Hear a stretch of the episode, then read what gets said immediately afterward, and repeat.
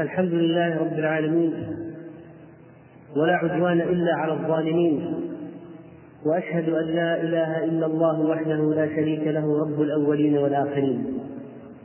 سبحانه وتعالى خلق فسوى وقدر فهدى. لا إله إلا هو يفعل ما يشاء. هو الحي القيوم. الحي الذي لا يموت والجن والإنس يموتون.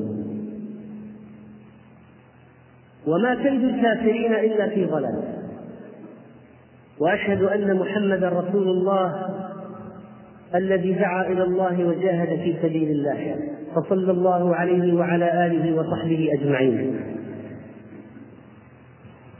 هؤلاء أهل الكتاب يحاولون أن يردونا عن ديننا لو استطاعوا. لتجدن أشد الناس عداوة للذين آمنوا اليهود والذين أشركوا. إن يسقطوكم يكونوا لكم أعداء.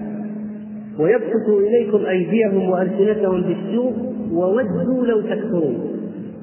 ودوا لو تكفرون. ودوا لو تكفرون كما كفروا فتكونون سواء. والله سبحانه وتعالى قد تكفل بحفظ دينه وحفظ كتابه فهو باق برغم جميع المحاولات رغما عنهم.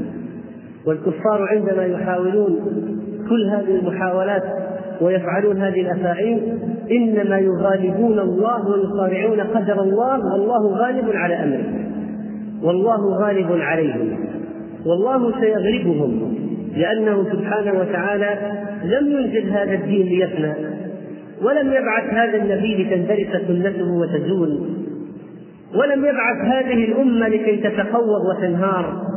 وإنما بعث الدين ليحكم ويهيمن أنزل الكتاب ناسخا لجميع الرسالات السابقة ومهيمنا على جميع الكتب وتبقى خيرية هذه الأمة متحققة في الواقع. وقد أخبرنا النبي صلى الله عليه وسلم أننا سنقاتل اليهود فيقتلهم المسلمون حتى يختبئ اليهودي وراء الحجر والشجر فيقول الحجر والشجر يا مسلم يا عبد الله هذا يهودي خلفي فتعال اقتله. تعال فاقتله. إن الساعة لا تقوم حتى لا يقسم ميراث ولا يفرح بغنيمة. ثم قال بيده هكذا ونحاها نحو الشام. فقال عدو يجمعون لأهل الإسلام ويجمع لهم أهل الإسلام. يقول السامع للصحابي الروم تعني؟ قال نعم. ويكون عند ذاكم القتال ردة. فيشترط المسلمون شرطة للموت لا ترجع إلا غالبة في اليوم الأول والثاني والثالث تفنى الشرطة المقدمة التي قدمها المسلمون. وفي اليوم الرابع ينهد بقية أهل الإسلام بقية أهل الإسلام للروم فيكون تكون الغالبة لهم فيقتلون مقتلة لا يرى مثلها. حتى إن الطائر ليمر بجنباتهم فما يخلفهم حتى يخر ميتا قال النبي صلى الله عليه وسلم بعد انتصار المسلمين على الروم مباشرة يخرج الصريخ إن الدجال قد خلفهم في ذراريهم. فيرفضون ما في أيديهم من المغانم ويقبلون. فيبعثون عشرة خوارق طليعة. قال رسول الله صلى الله عليه وسلم إني لأعرف أسماءهم وأسماء آبائهم وألوان خيولهم. هم خير فوارس على ظهر الأرض يومئذ أو من خير فوارس على ظهر الأرض يومئذ. وأخبر النبي صلى الله عليه وسلم عن فتح القسطنطينية بالتكبير وعن فتح روما ولا شك أن ذلك كائن. كل هذا من البشارات وغيرها على انتصار الإسلام وبقائه. والمهم نحن أيها الإخوة ماذا فعلنا وماذا قدمنا. والمهم أن يكون المسلم على مستوى الوعي عندما يسمع معالم الحرب القائمة الآن على الإسلام وأهله في جميع الوسائل والأماكن ولكن الله سبحانه وتعالى قدر الصراع بين الحق والباطل حتى يظهر ثبات المؤمنين ومقاومتهم لشهواتهم ويتميز أهل الجنة عن أهل النار والأبرار عن الفجار. ولولا دفع الله الناس بعض ببعض لفسدت الأرض. فالتدافع الحاصل الآن بين الحق والباطل لئلا تفسد الأرض. هذا من حكمة الله وقدره سبحانه وتعالى. أيها المسلمون إن أصحاب النبي صلى الله عليه وسلم هم الذين نقلوا الوحي عنه وهم الذين بلغوا الدين للناس وهم الذين طبقوا هذا الإسلام وجاهدوا في الله ونشروا الدين وفتح الله بهم البلدان وعمرت بهم المدن. كانوا هم الأمراء والقضاة وقواد الجيوش. منارات الهدى في الأرض. فلا شك أن من سب الصحابة كلهم فهو كافر لأن ذلك يؤدي إلى إسقاط الدين. وكذلك فيه تهمة للنبي صلى الله عليه وسلم بأنه كان فاشلا في مهمته وأنه لم يرب أصحابه ولم يعتني بهم ولم يعلمهم ولذلك صاروا من بعده كفارا كما يزعم أهل البدع.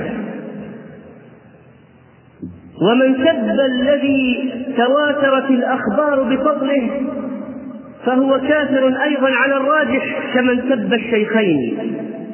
أبي بكر وعمر وبقية العشرة رضي الله تعالى عنهم. والذي يقذف عائشة بما برأها الله منه فهو كافر أيضا لأنه مكذب لله. فإن الله برأها وسمى الخبر إفكا. وهذا يتهمها بذلك فهو مكذب لله ولصريح القرآن فهو كافر أيضا. أما من سب بعض أصحاب النبي صلى الله عليه وسلم ممن لم يتواتر النقل بفضلهم أو كان السب في غير الدين فلم يكفر مثلا أو يبدع وإنما ولم يفسق وإنما قال هذا ضعيف رأي. هذا جبان فإنه ينبغي تعزيره بأي نوع من أنواع التعزير حتى يكون ذلك رادعا له ولغيره عن تنقص واحد من أصحاب النبي صلى الله عليه وسلم. أما سب أهل العلم والمؤمنين فهذا أمر خطير جدا لأن الله مدح أهل العلم. فقال يرفع الله الذين آمنوا منكم والذين أوتوا العلم درجات. وقال عز وجل شهد الله أنه لا إله إلا هو والملائكة وأولو العلم فادخلهم في الشهادة على أعظم شيء وهو التوحيد. قائما بالقسط لا إله إلا هو العزيز الحكيم. وأثنى الله على أهل العلم الذين يطلبونه ابتغاء وجه الله وكذلك أثنى رسوله صلى الله عليه وسلم فقال من سلك طريقا يلتمس فيه علما سهل الله له طريقا إلى الجنة وإن العالم ليستغفر له من في السماوات ومن في الأرض. حتى الحيتان في الماء. وفضل العالم على العابد كفضل القمر على سائر الكواكب.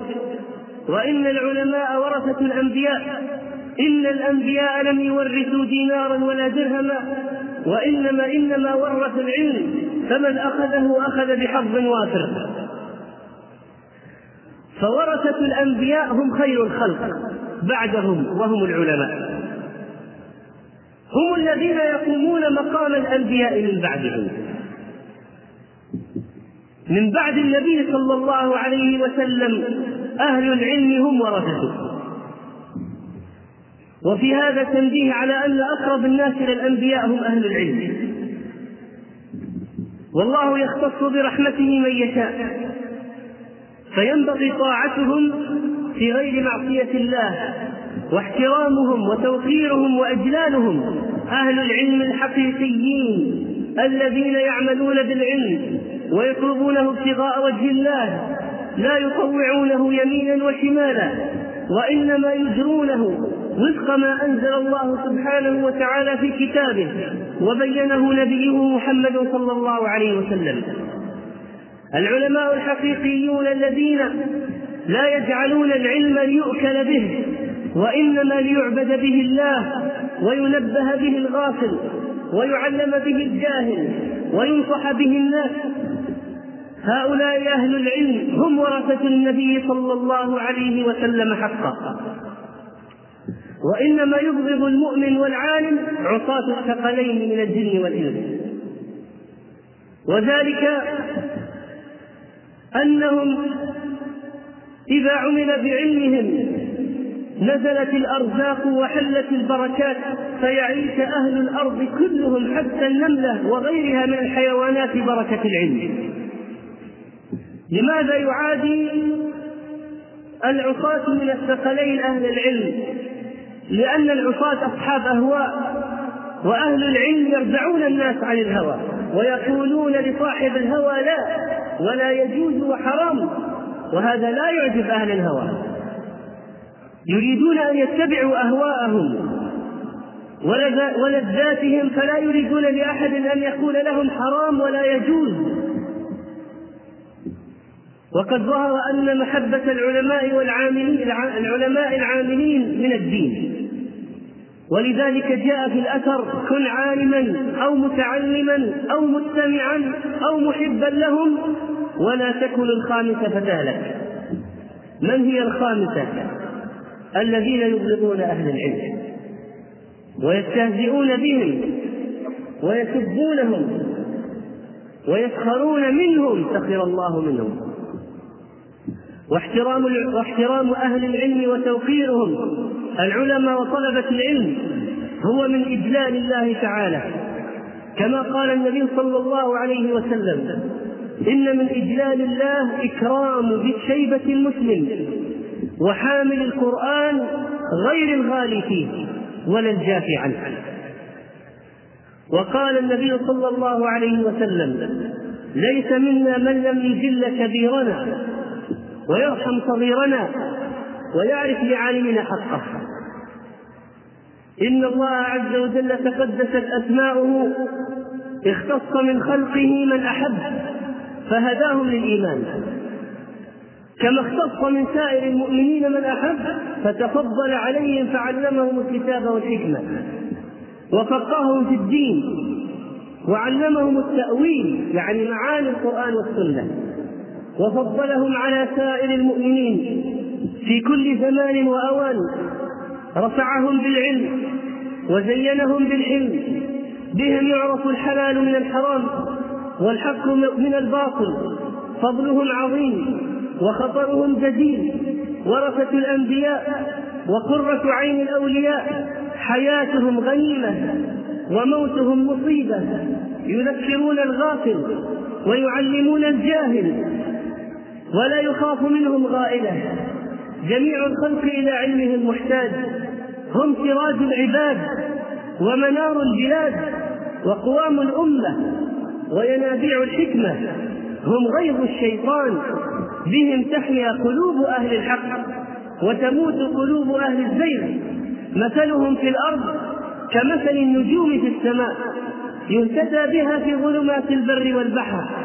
إذا انطمست النجوم تحيروا وإذا أسفر عنها الظلام أبصروا وهكذا أهل العلم. ليسوا بالألقاب ليسوا بالألقاب ولا بالزينة. أهل العلم بالعلم. أهل العلم بالعلم متزينون وللألقاب متجردون لا يهمهم ما أطلق عليهم وإن كانوا مغمورين في الناس غير معروفين أو مضطهدين فهم أهل العلم أما الصالحون وهم الطبقة التي تلي أهل العلم في أهل الإسلام فهم أولياء الله من المقتصدين أصحاب اليمين والسابقين المقربين. قال الله في وصفهم ألا إن أولياء الله لا خوف عليهم ولا هم يحزنون. الذين آمنوا وكانوا يتقون لهم البشرى في الحياة الدنيا وفي الآخرة. لا تبديل لكلمات الله ذلك هو الفوز العظيم. تجب محبتهم العباد الزهاد الصلحاء هؤلاء المتدينون المتمسكون بالدين الملتزمون به. تجب محبتهم ومودتهم ونصرتهم. لأن الله قال إنما وليكم الله ورسوله والذين آمنوا. فالذي لا يتولى الله ولا يتولى رسوله ولا يتولى المؤمنين الملتزمين المتمسكين بالدين فالله قد أعلن الحرب عليه. قال الله تعالى في الحديث القدسي من عادى لي وليا فقد آذنته بالحرب. فالذين يعادون المتمسكين بالدين الملتزمين به الله أعلمهم بالحرب. من هم هؤلاء؟ وما تقرب إلي عبدي بشيء أحب إلي مما افترضته عليه ولا يزال عبدي يتقرب إلي بالنوافل حتى أحبه. هؤلاء أولياء الله.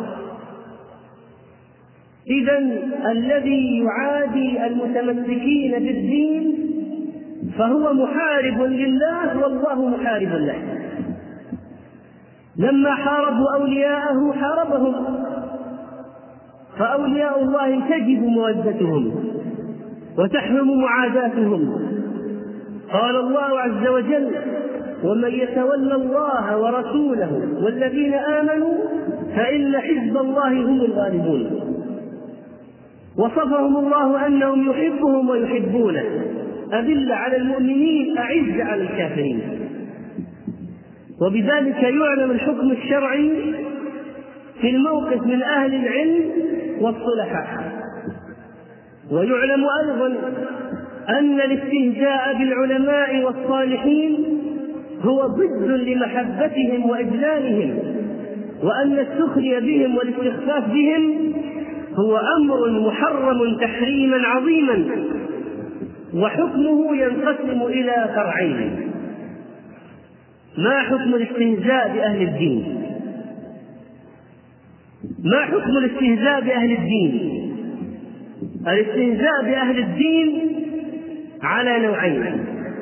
أولا الاستهزاء بأشخاصهم كمن يستهزئ ببعض المتدينين بأوصافهم الخلقية أو الخلقية كالقصر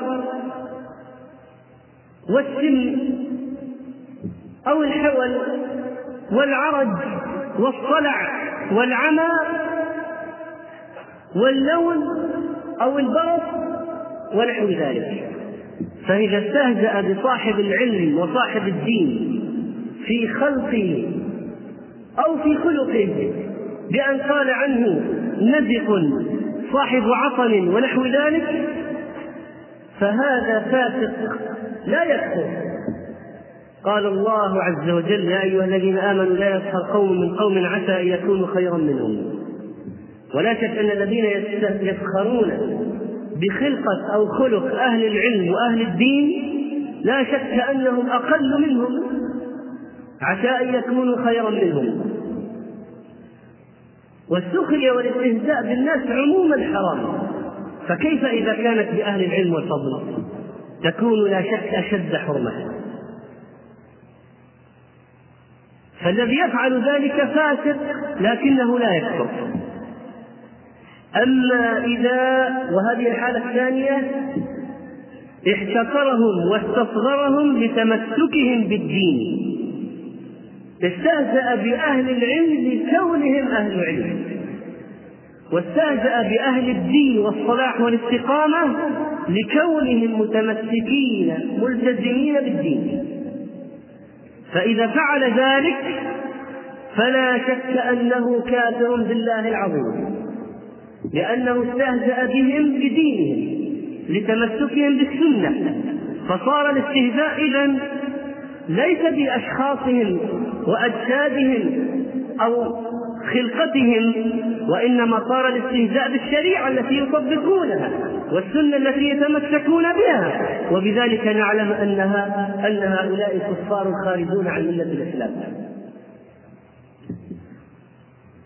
وأنهم مشابهون للكفار من أعداء الرسل. فأنتم تعلمون أيها الإخوة أن الكفار كانوا يستهزئون بالرسل وبأعوان الرسل وأتباع الرسل. من هم أتباع الرسل؟ هم الصلحاء هم أهل الطاعة. فإذا استهزأ إنسان بأهل الدين لأنهم متمسكون بالدين هذا قصده من الاستهزاء الاستهزاء بالشيء الذي يتمسكون به فلا شك أنه كافر وأنه من أعداء الرسل الذين كانوا يستخفون بأتباع الرسل وأعوان الرسل فبذلك يكون خارجا عن الملة. اللهم انصر الإسلام والمسلمين وأذل الشرك والمشركين. اللهم اقمع أعداء الدين. اللهم أذلهم يا رب العالمين. وفرق شملهم وشتتهم إنك على كل شيء قدير. اللهم أهلك اليهود ومن شايعهم. اللهم دمر أهل الكتاب الذين خالفوا دينك وكذبوا رسولك. اللهم قاتلهم واقتلهم. وانصرنا عليهم يا رب العالمين. إن الله يأمر بالعدل والإحسان وإيتاء ذي القربى وينهى عن الفحشاء والمنكر والبغي يعظكم لعلكم تذكرون. فاذكروا الله العظيم الجليل يذكركم. واشكروه على نعمه يزدكم ولذكر الله أكبر والله يعلم ما تصنعون وقوموا إلى صلاتكم يرحمكم الله.